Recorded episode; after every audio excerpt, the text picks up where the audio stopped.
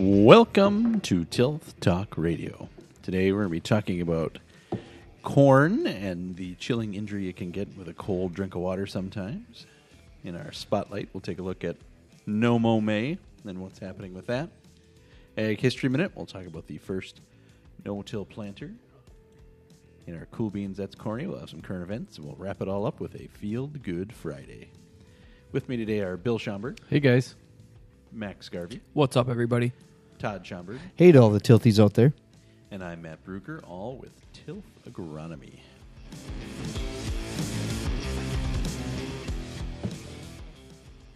So here we are in mud season. We had this, like first summer, and now we're back to spring ish. Like at least things are greening up.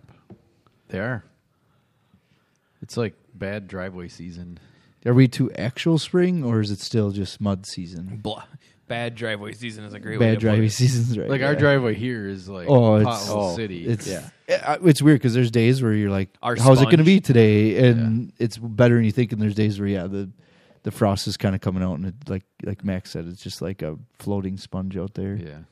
Yeah, I haven't, this driveway is, is impressive in how much like it displaces when there's w- enough water in the ground. Like You ever it- it driven on a literally, like- waterbed? Yeah, Yeah, it's like it's driving like on a that. waterbed. It is crazy. I just remember the days when there were cows here and the milk truck would come in and like eh, I'm sure well Get a lot of stuck. driveways now at these dairies are concrete, but you know, like it just it'd make two foot ruts sometimes.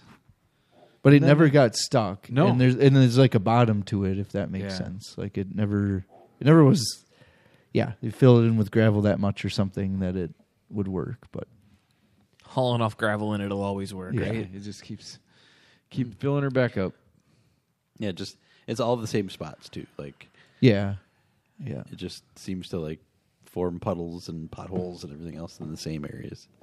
Matt, you missed out on the good weather last week. I know. I well, I, You, got, were- I you had good your own good weather, but not for Wisconsin. Like but yeah, I could have not left Wisconsin and had equally good weather. it was. It was, Was that the spring of deception, or was that? I think that was first summer. 'cause- 'cause it was, yeah, almost like, it 90 literally went to. Yeah, the It one was day past like spring. eighty something. I wasn't it? I took a picture in my truck because it said 86. yeah. So I thought if you had corn out of the ground, you'd be maximizing GDUs Yeah. that That day day. Yep. in April, which nobody Anybody turn the AC on? I did not. like in your house. No, You the furnace is still. I did running, for- Is it? Yeah. Well, one of those days I- I was running a pretty good fever, so I was like, you know what? I'm turning. I'm turning. The, I'm, I'm I'm miserable. I'm going to turn the AC on for about six hours. I had it on. I've been ran it in my truck a couple times, but yeah, you got to run in the truck. Yeah. The windows Yeah, when I- the sun was blaring in it, it got hot. But I also had the windows open in my house last night, so you know. They say it went Friday to like Saturday noonish was like fifty one degree Swing. swing. Like in Well- twenty four hours we had like fifty one degree swing. even even last night I was looking on my phone and I was looking there was tornado watches in effect and then the snowcast was also on there Yeah. Yep. because they had tornado watches last night and snow coming today tom- today tomorrow so This yeah Yeah, it was kind of a rude awakening driving back into Wisconsin because we went from Yeah, we're home. 80s to the the last morning of driving. It was like 58 in the morning, and by the time we got into Wisconsin, it was it 35. kept, it just kept going down. yeah, it's like steady down downtrend. here's the I got a picture on my phone I'm holding up for you guys to see but from AccuWeather I screenshotted it and it's from like last week whatever day it was I don't know and I got it says 81 degrees real feel 83 and then it's got the uh, snowfall expected Sunday evening banner across the top so this must have been like Friday is real. Wow. This was Saturday after or Saturday like Saturday morning Morning. Saturday afternoon and then snowfall expected the next evening Right. so 80, 81 snowfall coming. But we drove up north on this day. It was 81 when we left our house in Seymour. It was 36 when we got to Wausaukee. It was cold. and like we we went up there, we had the we had the be- the beanbag boards and everything. Like we were ready for Ready. spring. Yeah, Yeah. let's go. It was cold. When you guys on Monday, we were getting rain in Florida, and you had I think ice and snow and everything else. It's like wow, that's don't. Yeah, miss- some parts of Wisconsin got like two Yeah, feet La of snow. Crosse Yeah, did, La yeah. Crosse got a bunch. My dad's flying home from Florida today, so I didn't tell him this on the phone, but they're expecting snowfall tonight, so he's he's in for a treat. It's been 85 and sunny like the whole time he was there. So That's how it is here. Yep. Yeah, Welcome that's to normal. Wisconsin. Don't let your weather wait 24 hours. It'll be different. he went to watch Florida high school baseball. I've watched my cousin, but he's missing out on the Wisconsin professional baseball because the crew, The crew. the crew are hot, baby. Yeah, they Crew are hot. they tanked that first game, and then ever since then, Yeah, they've been climbing. they've been just awesome. Remember how sad it was in here that day No, on opening day? Oh yeah. my god! Yeah, we had her fired up. We were really excited, ready to go, and they didn't score a run, and we're like, This could be a "Oh, long this season. Could be a long right? season. Yeah. They got kind of batted around by the Cubs. Yeah, that was something. That was something. But they stand alone atop the NL Central now. So The cool part, I'm like, I'm sure you guys are seeing it too, but the cool part is it seems like it's somebody different every night. yeah, like- you're not relying on the same. No, it's not like, oh, if. Yelich doesn't hit or if Adames doesn't hit, we're screwed. It's like, like Wiemer finds a, a hit one night that sparks everybody, or Turang, he had a I'm I'm just gonna come out and say it. I think I know people say they're all professional athletes, like the rah rah stuff doesn't matter. I think having those young kids around right now is making a huge Just difference. watching with the cheesehead celebration now, and what what like you say, that clubhouse looks like they're having a fun time, which is cool too. Because yeah, everybody could say it's fun when they're winning, so that'll be interesting when they go on a little bit of a skid how they do. But it's still something to be around. It's nice to that- see energy. Yeah, because we those haven't get- seen that, or it's very, it's few and far between. The I last feel like it of years. happened. Ah, who's the good center fielder that came the year with Yelich? Cain. Locane. When Locane came and Yelich Yeah. that year, like it was, the, you could just That's a feel- long time ago right? now. Right. And kind of since then, they just haven't performed. And then last year when we traded traded Hader, that felt like just what you know, like the whole that had to let you know. Imagine being in the locker room and you trade away Hader. Like I'm not gonna lie, that down. was really weird last week when the Brewers played the Padres and Hader came Oh, in. yeah. Hader came, yeah. He came in, it's like, and he just mowed the Brewers down. it was like, yep, I remember that. we used to have one of those. Yeah, Remember all the stuff we got for him though, and how good that is. yeah, It's- I, d- I do. Which, Yeah, we dropped. Was it one or two of them? Right, like within. yeah, Yeah. the one First guy went week. to the. Um, Who won the trade? Don't know. I'm gonna say not us right now. Yeah, I mean, we knew he was leaving soon anyway. Like, but he would have been there this year yet. I think I- so. yes. This is this is the largest platform I have, and I'm just gonna use it right now. Mark Attanasio, please sell the team, dude. You're a bad owner. You are a bad, bad owner. Please sell the team. That is, that's all I have to say about that. The whole Corbin Burnes situation has been yeah, that's not good either, right? mishandled like Yeah. unbelievably so. It's ridiculous. And oh man, good thing we stiffed him out of eight hundred thousand dollars, huh? He's not very good, so either that or he's crushing everybody. And yeah, I not happy, not happy with the Brewers ownership currently. But I think they got one guy left. One guy left from the whole thing. yeah. because Taylor Rogers was the big closer. He's already gone. The Lamet guy they let go right away, and Ezri Louis Ruiz, who is a fast base runner, they traded away this year. So they got one guy left. Sweet. so who do they have left? Uh, Robert Gasser. And he's playing in Nashville. Don't know. Gasser. All right, you guys ready to get into our topic for today? Yeah.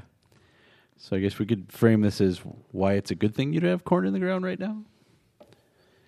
Imbibitional chilling injury in If you can say that word right. Yes, we were It's talking not about like it beforehand. like Like imbibe is easy to say, but Right. imbibitional inhibitional. It's two B's. is a little bit of a, of a tongue twister there.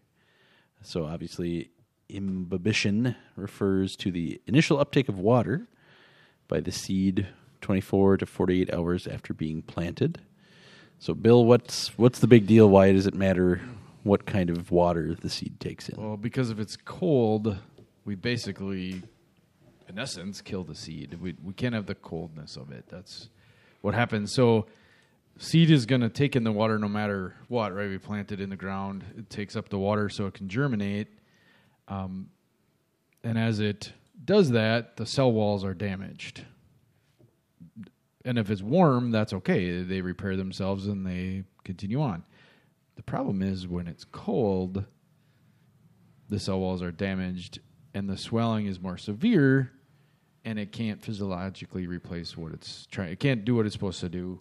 It slows down, it stops, it can't repair its cell walls, so it basically dies, right? It um, so that's the problem. I think the amount, like most corn seeds, will imbibe thirty percent of their weight. Like, think of that is amazing too. Like the amount of water. Like, like Max, he goes on some runners and he might imbibe a bunch of beers, but I doubt it's ever thirty percent of his weight. percent. Okay, Max is a bad example.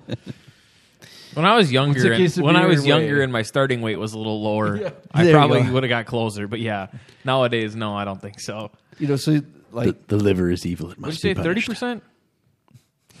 He's doing math. yeah, Gotta do- gotta do the Ooh, math to figure it There you out. Fifty-one pounds of beer in a night. Uh, when I when I weighed like 170 pounds, I don't think 51 is a lot. That's a lot of There's, beer. there's What's a case of beer weigh? Yeah. 15, 20 pounds? Well, 12 ounces a can Yeah. Right. times 30 cans. So that's 360 ounces. What does that equate to in. Is that, are we, we're doing 16 ounces a 20 pound? -ish pound, yeah. 20 pounds? Yeah. Ish. It's over two cases of beer, Max. Yeah, nah, not quite that much. No. Okay. How much is a 30 pack of Busch Light weigh? 28 pounds. Right here. That's a 30 pack. Yeah. So you need two 30 packs. So no, I did not ever so yes, take in thirty 30 percent of the like that is a lot of water it's Yeah. sucking. And like you say, think of I mean, when Max is imbibing beer, he probably prefers it cold rather than warm. Yep. 'cause that's gross.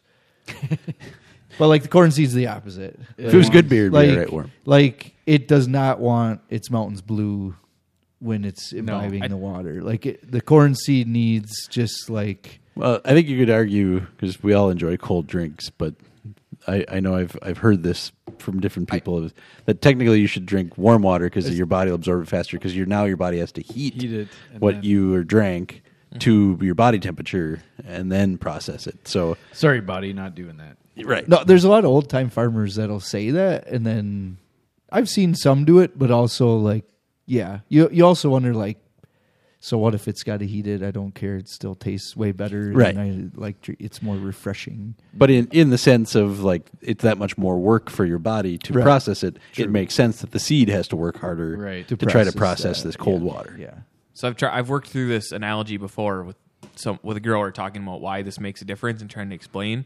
And I, the way I explain it to him, I don't know if this is a perfect analogy, but I think it kind of works. Take a water bottle, overfill it on, and leave it on the counter, and it's fine, right? At that room temperature or warmer, it's fine. Overfill it and put it in the freezer. Mm-hmm. Water bottle explodes. Basically, you're looking at that water bottle as the cell wall. It basically Yep. just hurts the cell wall beyond repair. Yep. Is kind of the way Yeah. The way this works.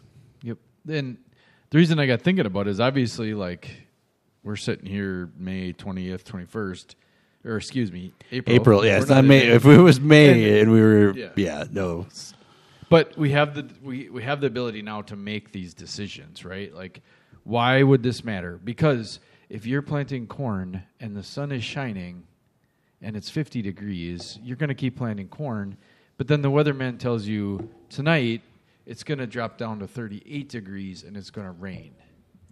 Do I keep planting or not? You shouldn't keep planting. But we all do, right? Like the weather's good, we got to keep planting.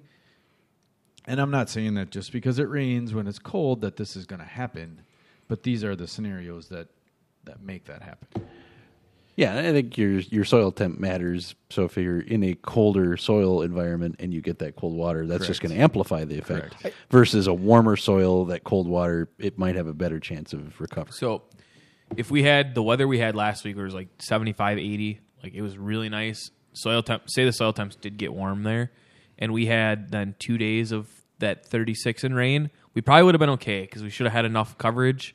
The problem was we got 80 for five days, and now we've had 50 rain, wind for five days. And raining when it was thirty some degrees It's out disgusting. during the Right, day, even. right. So- No, like in that week where you had say five straight days of really hot, most of the time we end up planting on the last couple days. But say you would have planted on the first days, it probably would have actually been okay. Right, That's what's 'cause it- odd about that. Because that they would have warmed up. right. Yeah. So- yes and no, it might have come out of the ground now and got snowed on. So I, yes, right. No, you you you didn't want corn in then anyway. But what what I think is it like, and I haven't been able to find research on the fifty degrees on if this has to do with the imbibitional chilling. But I really do think part of the fifty degree soil thing is just the hedge against imbibitional chilling. Yeah. like Right. that's what it is. Like you want if your soil's that warm, the soil's kind of got some buffering capacity to stay that warm a little bit, and that's going to get you warm enough water in that plant. Because what I think is wild too about imbibitional chilling, like or just imbibing water, like the seed's going to do it no matter what. Like there's no Right, can't just stop. Like, no, I'm it- not going to drink yes, water today, there- guys. there's Sorry. noth- like it even says like dry wood will imbibe water. Like Sure. it's the same mechanism. So if you think of that, like there is no like oh well it can sit there for a little bit. And no, like it's gonna like as soon as that seed is out of the bag and in the soil, and Seed there's has no self control. Yes, It's going to drink. It's just gonna, it's gonna be imbibing no matter what. And it's the key is the first 24 to 48 hours after you plant. If that cold, if you're planting into cold soils, 50 ish, and you get rain within that first two days, that's the key, right? If if you plant and a week later it comes, you probably don't have as big a risk. and our our strategy is here, Todd. Like you're talking about that 50 degree soil temp. Part of that is probably a local deal because we rarely aren't planting into moisture. Well, if the soil temp is 48 degrees, that means the water in the soil is 48 Yeah. 48 degrees. Yep. So, where other places where they're planting into dry conditions, there is no water and they're waiting for that rain to get their imbibing process. We don't. I can't say I've ever really looked at corn that was in the ground and been like, ah, gonna need a rain to get that to go. We're pretty much we're pretty much able to find if moisture. you're doing that, Max, you're planting in June, right? Like after first crop or rye cover or rye or And even- a trid or something like that. Even then, it's those are few and far between. Right. Still, it seems we're we're pretty good at finding moisture in this area. Yeah. So, yeah, yeah. Anyway, Now, Texas, on the other hand, in right. a prolonged drought, they may. Like I've I've heard of places where they plant wheat and they measure their seed depth on their wheat in multiple inches. Like that's insane. Like we think about wheat, we're like, just plant it. just get it in the Yeah, ground, get it under the ground a little kinda, bit, yep. and well, that's good. And there's places where they plant wheat at two, three inches because they need it for the moisture. Like that's insane. Yeah. And the hard part too with like the damage that this causes and the symptoms are a lot like just slow emergence and just like okay, well it's just taking a long time because it's cold, right? It looks the same. Um, so the visual signs are kind of just the same as as something that's and we've last two years it's taken three weeks for corn to come out of the ground and we're like, oh, is it dead? Is it not? And it's like, well, it's it's not rotten because the seeds are firm, so we should be good there. But you can't tell if been chilled until it doesn't go any further. Right. And it's that first like 35 to 60 growing degree units where those radicle roots are starting to move. That that's where the key is there. If you see that keep moving, you know it isn't. It's it's still going. It's still viable. How much difference is there between uh, imbibitional chilling and cold germ? Well, and that's one thing. I Isn't that wish the same thing or not? That's the point. Is I wish we talk about germination, but that's not cold germination. Yeah, like different. on the seed tag, it's not. this is why I'm germ. this is why I'm asking the question because we talk we use we throw around the term cold germ or like germ shock right when we talk about those basically it was too cold when you planted corn. How different is that from this? And is and it I, and I wonder too if we would plant different varieties if we knew that number, especially early, right? Oh Like, yeah, if you knew No, the like cold germ was fifty percent, And it- but the germ was ninety six percent. Well, let's not even say early. Let's just say those would be the ones to not plant if you knew it was going to get cold. Right. Right. You know, and early it tends to be when that happens. Yes, but we had last year. We had a weird in May where it got late. Remember last year, late May got really cold. Yep. and it was stuff planted. You know that Well- right before that cold snap, And we had that one hurt us. hot week. Right. And if you planted the, like you said Early. before, if you planted in the head of Or- that or hot week, kinda middle. it came out in six days. But if you planted at the end of that hot week, Yep. it didn't come out for three weeks. Yeah, so we had some we had some the re, part of the reason I ask is we had some of this last year, right? I had a I had a grower specifically where our early seedling vigor scores were awesome on that variety, but for some reason we really struggled. We got beat up pretty bad in Didn't come germination because early seed early seedling vigor and cold germ are not the same metric, and it all kind of ties back to this deal here. So something to make sure we're. It's another one. What it like another toolbox in the tool chest, right? Another one of those things to consider. So that would, and I remember years ago, like 20 years ago, like Jung's used to do that. Like they would stamp on their bags, like There's this is cold like- germ Yeah, they had a special like.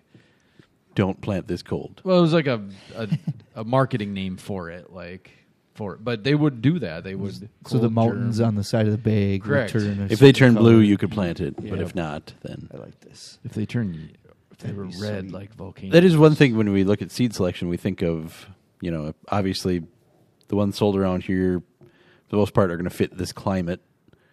That's otherwise we wouldn't be buying the corn to fit this area. Like seed companies place varieties in certain regions, but we don't necessarily always think about the cold planting aspect of it in that consideration. I, consideration. will put it this way: is I think some of that is vetted in their I'm production sure some of process. it a is, lot yeah. of it, Yeah. But at the same time, some of that isn't because you're putting it in good conditions and in you know you're, you and they are putting some in in not good to see. But I would agree is what I struggle is in in our plot scenario is in plots you don't on purpose you put it in the best Yeah. scenarios all the time and then real world of what some of this is going through is very different Well, it's like your no-till varieties. You, there's the assumption that no-till is going to be colder, so those varieties probably would do better in this situation than varieties that don't do well in no-till, like your racehorse varieties that are meant for optimum conditions, nice seed bed. You know, so there there are aspects, like you said, Todd, but it's not necessarily like, oh yeah, if, if the soil temp is like 49 and a half, stop. stop. You know, that's not really something we necessarily talk about. We are also pushing our probably our, some of our geographical limits right now on vari- I think seems like we're just we're getting a little more and more out of the normal range on some of the varieties that placement wise. I think we're starting to push some southern stuff a little bit too far north at times and it's cuz guys are pushing pushing for higher yields. We're getting planting somewhat early so we go on these longer days. Well, with longer day probably comes a little bit more a little bit less cold tolerance, right? I mean, those things should go together. And, so and there are years that you know they'll work and years they don't, and Yeah. we've seen that where guys, you know, they push it too far, and the next year they ratchet their maturity rates back down. But the guys that I know that plant the longer days and push the envelope also really pay attention to soil temperature. They're not the ones that are winging it like, oh, looks ready, let's get out there. They're They're checking. they're checking. we're just we're just pushing some of those recommendations i think further than they were 5 10 15 years ago like we're we're being more aggressive look look look it's different but look at your alfalfa dormancy ratings how hard we're pushing on some of those Yep. now like Yeah. we are just pushing the envelope a little bit harder than we were yeah. Here's a bold statement. I actually think that's why we're planting more Hot soybeans now. Hot yeah, take. hot take. We need a Hot hot, take. take. alarm. Is is we're actually planting more beans ahead of corn right now, Mm-hmm. just as a hedge against imbibitional chilling. Now, beans still get imbibitional chilling, but you're planting them at 150,000, you know, 120 to 150,000. Right, you have a lot You- more eggs you in that basket. Right. Yeah. You have more that can die, and you're still okay. well even percentage wise Um, and a 10% I- stand reduction on beans doesn't hurt a 10% cares? stand reduction on corn huge. hurts you're going to see yield go down. So Right. that that actually is what I really think part of what's going on is this early planting of beans because we still have the frost risk with beans. So are you saying we should plant our corn at forty thousand to get a stand of thirty two thousand? That's If you're what I'm that hearing. cold, if you're yeah. if you're looking at imbibitional chilling. I think I I don't think you're wrong, Todd. I, I think you're. Uh, we we know that agronomically it makes more sense to plant beans earlier because they take they need the earlier you get them in, the better yield you're going to get. I think it takes the the cold the cold the chilling what, what are we calling it chilling it chilly im, imbi, now I'm really- Imbibitional. imbibitional chilling. It takes that to get other people on board. Do you know what I'm saying? Like Right. I'm agreeing with you. It's a circle though. Right. Like here's the other part is spacing matters way more in corn. So like you Right. take the 10% and a lot of times when I've seen imbibitional, imbibitional chilling it's It's not two seeds in a row almost all the time it feels like. So then you have these big gaps and you so not only did you knock your population, what's going to hurt you is now your your Kinda picket gapped it, fence. Yeah, your right? picket fence is gone. You got like two of your pickets are gone. So, So your whereas beans, fence it just yeah, where beans and, Not as big a deal. And when you're talking silage only, we're okay. Like, or you're not okay, uh, but you don't feel it as Right. bad. When you start talking about those straight strict grain varieties, like you miss two plants there, you you that feel hurts. it, Yeah, there's no reset. You can't go back and plant two plants in all these spots. You're not going to Well- re- replant a whole field on these these gaps. Usually, it's I had a guy hand plant Oh. um, last year. okay. You can physically do it, but it doesn't He necessarily went all make sense with his to little do it. earthway and did a couple here, a couple there, fix some fix some spots. You know, wouldn't recommend it, but So I think yeah, at the end of the day, you're you're better off paying attention to those factors when you're planting. Like you said, Bill, we should be thinking about Yeah, and I don't I more than just getting into the ground. I didn't bring it up today to like. There's really not a lot we can do about it besides make the decision to not plant. Right? We, if once it's in the ground, we're at the mercy of whatever weather comes. So the decision has to be made before you start the tractor. I'm not going to plant corn today because I'm nervous about the soil's 49 degrees. They're talking a decent amount of rain tomorrow. It's not going to get warm. It's just not a good day. Like let's wait. And that's what you got to do. Yeah. this. But Bill, the seed literally has a coat on it. It's It in the name. Yes, seed coat. coat. I think the problem is it's not a rain coat. It's and and that's Is it a coat of many colors? It is. It is multicolored, usually yellow and white. It's filled with down. But to that point, in my head, I always thought of cold soils as being a problem, just like how we get cold. But I really don't think it is a cold problem. It's a it's a water cold problem. Correct. Is that like Right. So you can really think of that way Is it it, it does have a coat, so it can handle the cold. If it's dry. Right. But if it's cold and wet, then it can't because it's sucking all that in. It'd be like wearing a winter coat and it's raining. It sucks because then you just got this wet winter coat on and it it doesn't help. You still need to repel the water. Right. So, yes, I think I think uh, the your your idea to wait is probably the like when guys ask this stuff ready to plant. I think this is a bigger question than what we're really we're looking at. Is the soil fit? Is a lot of other things. When the bigger part is uh, what are your temperatures of your soil? The at? soil is fit today, but in the next three days, it's going to be, you know, drop in the 30s and 40s. So the soil is not going to stay fit. And then you're going to plant. Oh, by the way, day number two of that 30s and 40s, it's going to rain. You know, so you're right there. No till does like help from a standpoint of like, obviously, it's not going to warm the soil up faster, but It's also- your your swings in temperature are Are less. are going Right, to be less. less. That's Yeah. my point of no till is it's, it's an all time buffer. Warm, cold, Correct. it buffers either way. Right. So if you're at 55 and it's going to get cold, you're not going to drop as fast as a sandwood that's been worked. That that's going to plummet where this no-till isn't going to.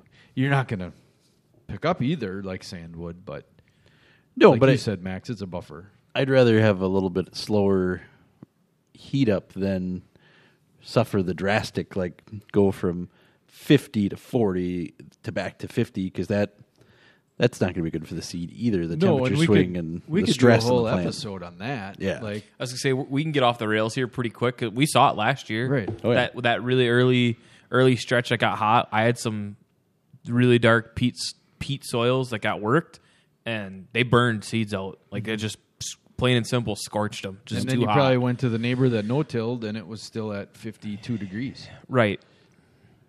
Yeah, we could do like I said. We Yeah, we could do a talk whole episode about, on that. We could talk about planting those conditions and then what happens in July when those conditions. I just come back and read my soil uh, temp readings from one day, just going from farm to farm, from you know no tilled sand to worked peat ground, and just I'll just read my chart for the day, what all my different readings were, and it, it's a whole like it's a can of worms we probably don't want to open in the middle of another podcast. Well, and I I have two farms in this area that I can drive the you know five ten miles whatever it is between fields, and I know one will be colder because it generally stays wetter, and that wetter soil takes longer to warm up. Like I know, uh, t- so, taking a soil temp here, and a few miles down the road, it's going to be way different. So I can't just rely on what I think the soil's at based on a couple fields. You got to check each field. Microclimates. You say microclimates. That's what you say. Microbiomes, microclimates. There's I have certain farms that it, no matter what, it's 10 degrees colder there. Like just when I pull in the yard there, it's 10 degrees colder. So Well, there's a farm we we all know of that gets the first frost of the season usually because they're in a little bit of a He- dip there. He literally says when it's 36 in Seymour, it will kill my corn. It's that's that. like that's his like if if it's forecasted for 36 in Seymour, you know, 3 miles outside of town in the valley, he knows it's going to freeze. It's not a very big valley. No, No, it's, it's- not. It really it's is not a valley. It's a depression. I I was bow hunting last year when the first frost came up north, and I had one food plot that died and one that didn't. Same thing planted. It just the way it the way it dipped around the bowl like that just whatever they're 400 yards apart, right? So microclimate is a real It's a it's a thing. it's a real real deal. All right, so there you go. Make sure you keep in mind the idea of imbibitional chilling, so that first cold drink of water, what it'll do to your corn when you're out there making a plan and getting in the field to plant. Now we'll move into our spotlight for today.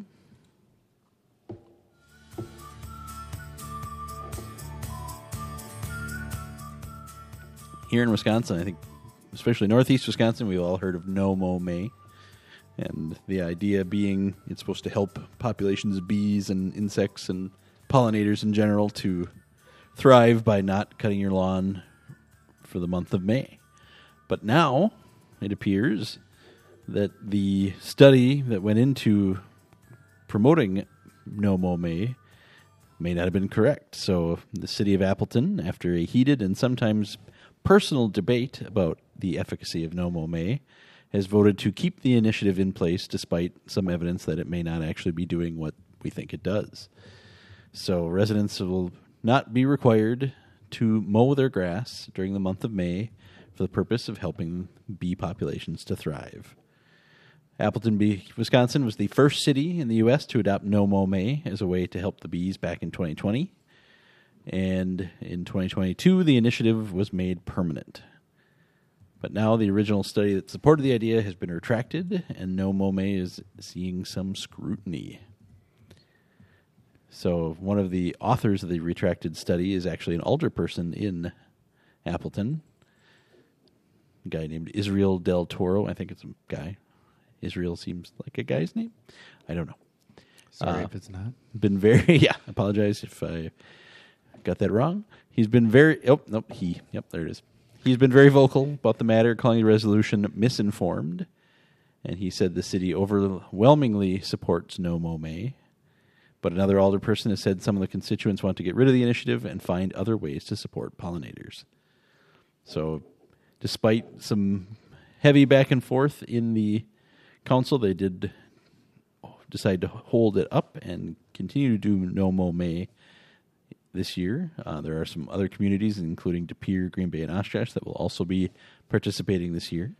I wonder in Appleton because like you don't have to right now. It's like you just you, if you want to mow, you can. If it's going to be like lawn mow shaming, like we did the mask shaming a handful of year, a couple years ago. Like Oh, I think that's you already- mowed your lawn. You don't like the bees. I, Like I think that's already been going on. I feel like It's- lawns are already like you got those guys that are There- There's just, there's tiers. oh yeah Oh, yeah. already, and now we're adding Yep. another tier of like We're These- creating a caste system in Yeah. Because yeah, there's the guy that like fertilizes every other week and waters his lawn. probably mowed who, twice already. Who thinks everyone else's lawn is crap? I and like, feel wow, like- you should take care of that. What are you doing? I feel like as I age too, like I didn't care about my lawn as much as I do. It's a definitely as you get older as a guy, like it's like you care more. oh way more. Yeah. It, and it changes from a lot from say your twenties to thirties to four. Like Dude, it's I'm, this. I'm like, just embarrassed. Like I don't want my lawn to look like crap.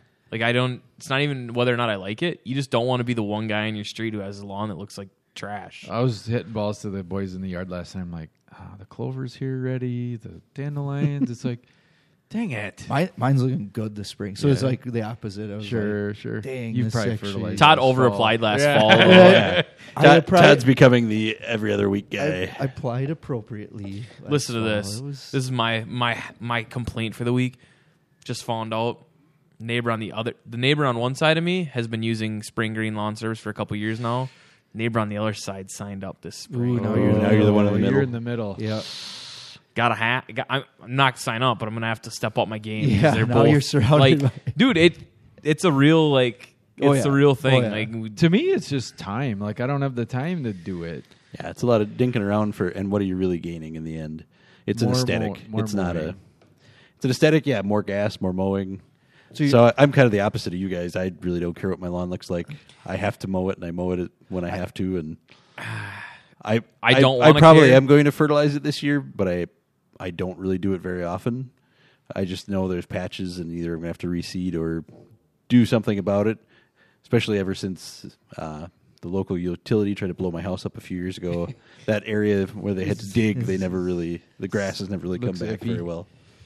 I, the the no mow May thing is weird though. Is like how many of the people that aren't mowing just don't are doing it because they really give a shit about bees, or just because they are lazy and don't. Well, wanna mow? I- It's lazy. that's the problem. Oh, I yeah, I have think with there's this definitely some- initiative in a way. Like I wonder the. Like- per, I would say the percent. I bet you it's 80 20 which Twenty percent who actually. But that's everything. Well, if you well, can find an excuse, Okay, but here's the one thing to say gonna- too is the people that do give a shit about their lawn don't have many dandelions or clover in. Yeah. So if they were to let it long, it wouldn't. Wouldn't like, help the do bees anything bees, else. Yeah. don't like long grass. They like the, you know, they don't pollinate. They like the flowers part. So so that part of this too is a little bit weird. I, the Iowa's got a really good. It's like a horticulturist in Iowa, and he he called it less mow may would be Less better. mow. Like you like don't not mow it because then basically you're gonna have a problem in June is what he's getting at. Like you got this foot tall grass of how do you deal with that? Then he I just, just- said instead of mowing every week, go to like ten days or two weeks, and you do a lot better. I, and I'd actually be all for what they do in California, where you just like Knock it paint your rain? dirt green, Just and know, then you don't have to mow it all. knowing what I know about the way insects and plants interact and whatever, I don't feel like not cutting your lawn is the way to like build the bee population. Like this is not. this guy also said like you're better off building a bee pollinator garden.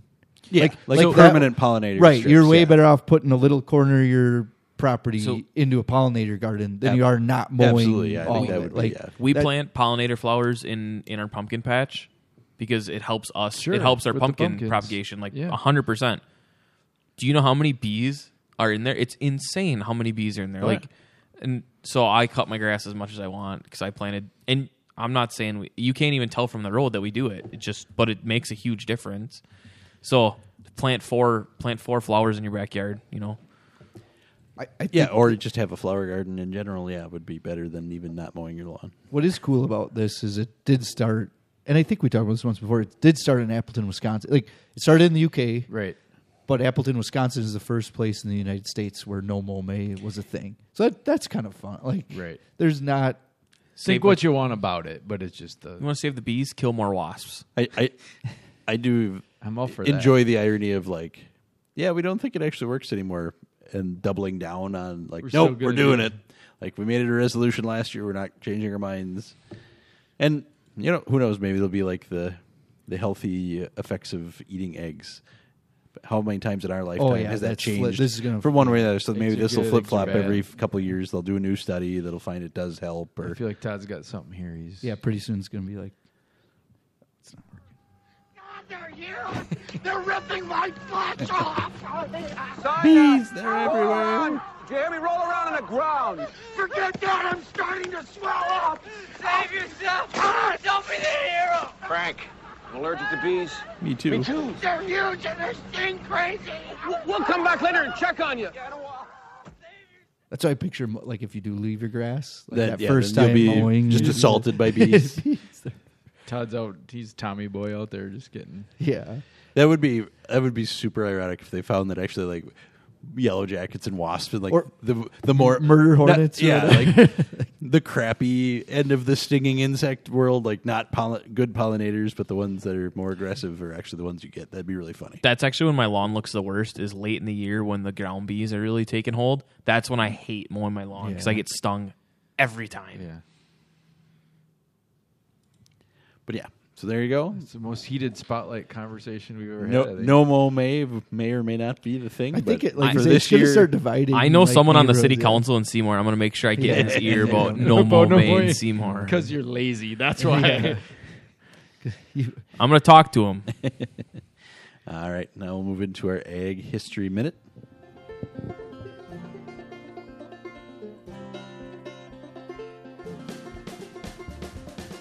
So this week we're talking the Allis-Chalmers no-till planter.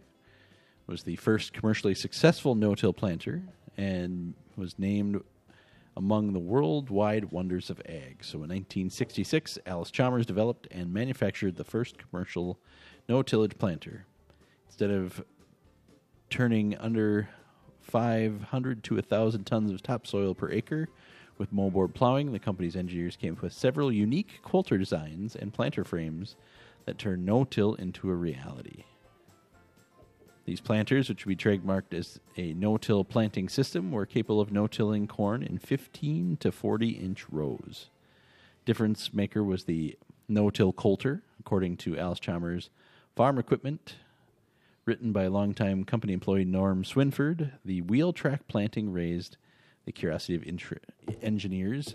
The special designed wheel track planting confirmed that only a small area of fine, firm soil was needed for soil germination. Since planter experts were soon asking themselves, why do we need to turn over the soil then with a moldboard plow when we only need 8% of the ground for a seed bed?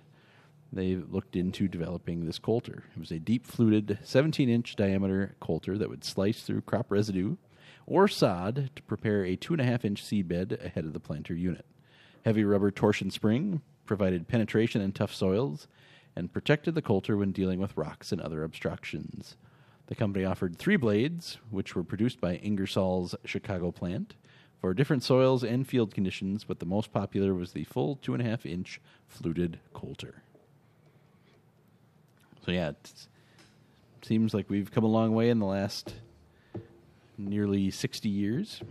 But there, there's a lot of technology on here that hasn't. That hasn't changed. changed, right? Like that's what's great. And what's crazy is we're actually pulling more of these no-till coulters off, and just getting better double disc. o- You know, or making Right. sure double They're- disc openers are doing really well. Yep. So that's wild too. Of we're kind And, of and now they not realizing, realizing like- necessarily fluted, but they make more of a serrated double disc opener now that Yes. kind of cuts and does what the fluted coulter was meant to do. Right. So yes, we've advanced somewhat, but at the same time, you look at the picture here of this planner, and it doesn't look that much different. So I mean, I guess we've No, and the, the image here is a two row planter. yes compared to the no the, the size has gotten bigger. Yeah.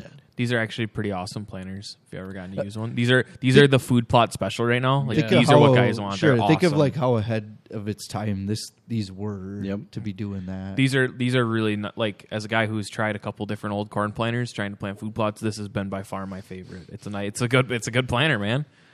Does the job. Allis-Chalmers always ahead of its time. It was That Fox orange- Chopper. Well, Yeah. that was Fox. Was it? Well, that was yeah. That's different. That's different. It was. It was orange. so Hey it man, screwed me Yeah. up. orange, Orange is is all orange. good. Orange is where it's at. All right, thank you, Matt. Thank you to our listeners out there. Please subscribe to the podcast and tell a farmer friend to download. All they need to do is search Tilth Talk Radio in Apple Podcasts or on Android. Download an app like Podcast Addict, and there you can listen to Tilth Talk Radio. You can also listen on your computer or smartphone browser. Just go to tilthag.com slash podcasts. We're also available on Amazon Music, and you can follow us on Facebook and Twitter at Tilth Talk Radio. All right, thanks, Todd. Now we'll move into our cool beans, and that's Corny for this week with some current events. So, cool beans, Cool beans. Cool beans. Cool beans. Cool beans. It's nice having everybody back for that, man. Yeah. It's not just It's hard us when it's saying- just you two. It's Yeah, two people. not just bouncing it back and yeah, forth. just yelling cool beans at each other. Me and Matt were just by the end. He's just like I said cool, Cool beans. Did you say it? Oh, I don't know. Cool beans, cool beans. All right, our cool beans this week. Corn and soybean planting is underway in 16 states, and I can verify this as I was driving through uh, seven states this week, and one of them being Illinois, which was pretty pretty well underway as far as beans and corns planting was going. Even saw some sprayers running this week. So last week's warmer and drier weather created a nice open window for farmers to start on planting. So according to USDA's weekly crop progress report, on Monday afternoon, 12 states have started planting corn and beans, with both crops ahead of the average planting pace for this time of year. So for corn, Wisconsin is about where it should be. my favorite is one percent, which is ahead of normal one but it's percent. just- it was normal is zero percent. Zero percent. So it I made that that one made me laugh because we're We're we ahead. Gotta be, we got to be basically zero, but Yeah. not. I don't. It's Does that mean. I mean there's 40 acres in? We're at 1%. Yeah. And, and it's you look. Illinois is ahead. Illinois is at ten percent, and they're, They're three percent ahead of they're Nope, they're ahead seven percent or seven percent. Yeah, so they're So, normally at three percent. I'm sure the ones in Wisconsin are just some down by the border somewhere. Yeah, that- probably right along. like- Maybe half the fields in Yeah, Illinois. right. Well, you know there you know there's that guy who always plants soybeans in like the first of April just to say Right. he can do it. Missouri though, twenty two percent ahead with thirty percent planting. Uh, yeah, it's it's been pretty pretty interesting to see. Like, it got me fired up driving back to see uh, you know things moving and And this map is as of April 16th. So that's a handful of Well, days but that, ago. but that was that warm week. Yeah, you know, right. so was- like everything probably Everything's went been to- underwater since about April 16th, hasn't it? Right? Fair. So not much has probably changed here. It'll be interesting the, this 'cause next Monday's. The crazy part is last shows. year, a year ago, I had to go to Iowa the first weekend May. Nothing was done from my driveway to Iowa to Cedar Rapids and back, and that was the first week of May. So they're already two weeks right? yeah, ahead. So just looking at the calendar here, the 16th was Sunday, and I'm pretty sure that snowstorm that we talked about earlier in the episode, where we got places got a foot in Wisconsin, that was like a nationwide like storm Yeah, that came yeah. through. So there's parts of Minnesota that got like two feet of snow. yep, yeah. The So- Dakotas, Minnesota. I do struggle using the word ahead because yes, you planted. And, and Right, this but we don't report know will get point if emergence and all- replant and, yeah, right. what else I was just happen. laugh at that, like, oh, we're we're ahead of I t- normal. yeah. Like, like you didn't I- know, like just because you did the you planted it doesn't mean Tell it's- tell it all imbibes chili. And then- Yeah. Yeah, then it's all done. It's funny you say that because we had a, a local egg agent put in a grass plot for some nitrogen studies, and he was asking the farmer like, "Oh, it's really like two, three weeks ahead of when we planted the grass plot last year. Like, how many cuttings do you think you're going to do?" And his response was, "Let's make sure it emerges." Yeah, right. like, putting the cart before the horse Yeah, here, can- chief. We can plant ahead all we want. That Right. is fine. We can do that, but that does not mean Go- anything. look how much we thought we actually did okay last year and got ahead a little bit, and look Right. how much stuff got replanted in our area last year.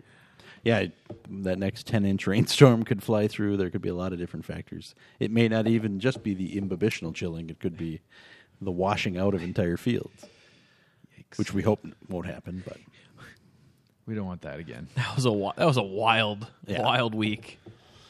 so, soybean planting uh, ahead in a lot of the Midwest, Wisconsin, not really, but uh, Illinois, Missouri, Arkansas, Alabama, or uh, Louisiana, Tennessee, they're all kind of jumped ahead of where they normally would be when it comes to soybean planting. But like we said, who knows where that'll end up. So, yeah, things are on the move. Plant 2023 is rolling. I know if you looked at Ag Twitter, there was a lot of action on there, whether even if it was planting green or working and planting. seemed like a lot of lot stuff of pretty on. sunsets. Yes. In the Yep. so I don't know if that was a, but like this purple sky sunset that must have been in a lot of that Missouri area where they're planting a couple nights or something because it was just a lot of those pictures.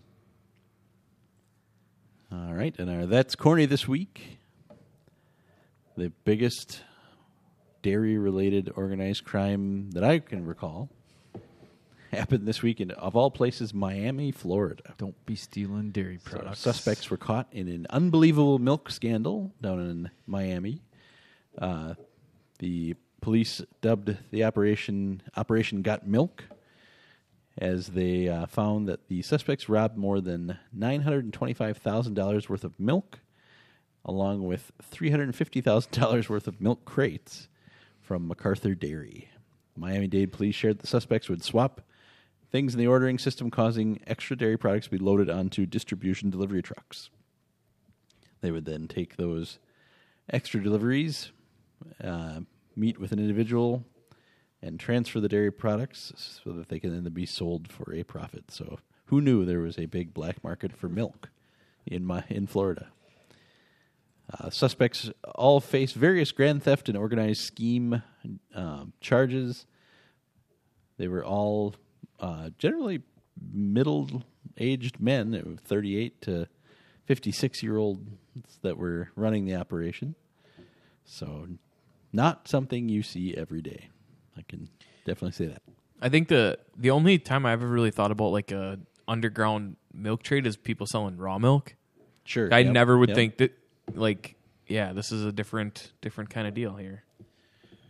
Yeah, and that's really just a more of a policy matter than it is a actually trying to steal from someone and then Yeah. sell a product. Yeah. Just black market milk, different different kind of market though.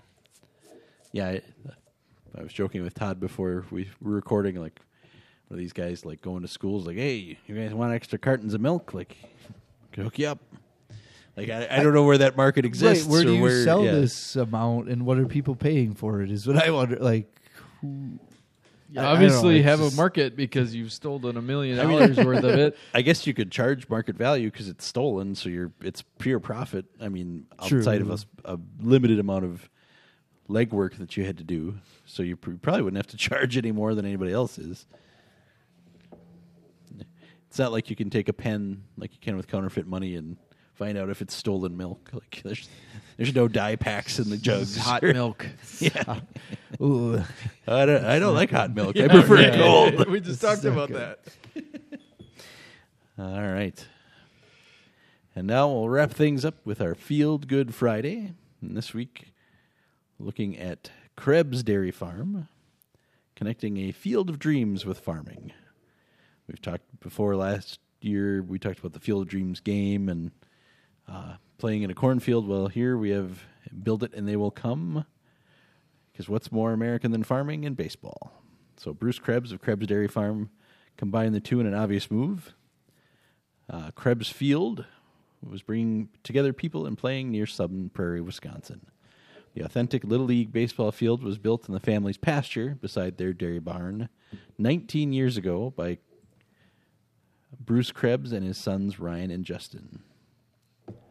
The miniature Field of Dreams went under construction in 2003 with a pitcher's mound, base paths, and an infield. Today, there are youth teams practicing on the field for about 100 days during the warm months. He said the squirrely kids just see a game, and when their parents in the bleachers see their childhood, Ryan and Justin see their father's character, and Bruce, well, he can see what we all see the joy of youth and the promise of growth, said Helen Krebs. So the Krebs family farms 500 acres and milks 40 cows. The whole farm is authentic, even down to the vintage scoreboard, seeds planted for income, and the seeds of joy that are planted. So you can. I wonder if how the cows like catching some of those uh, homers that come over the fence and whack sure these little leaguers are.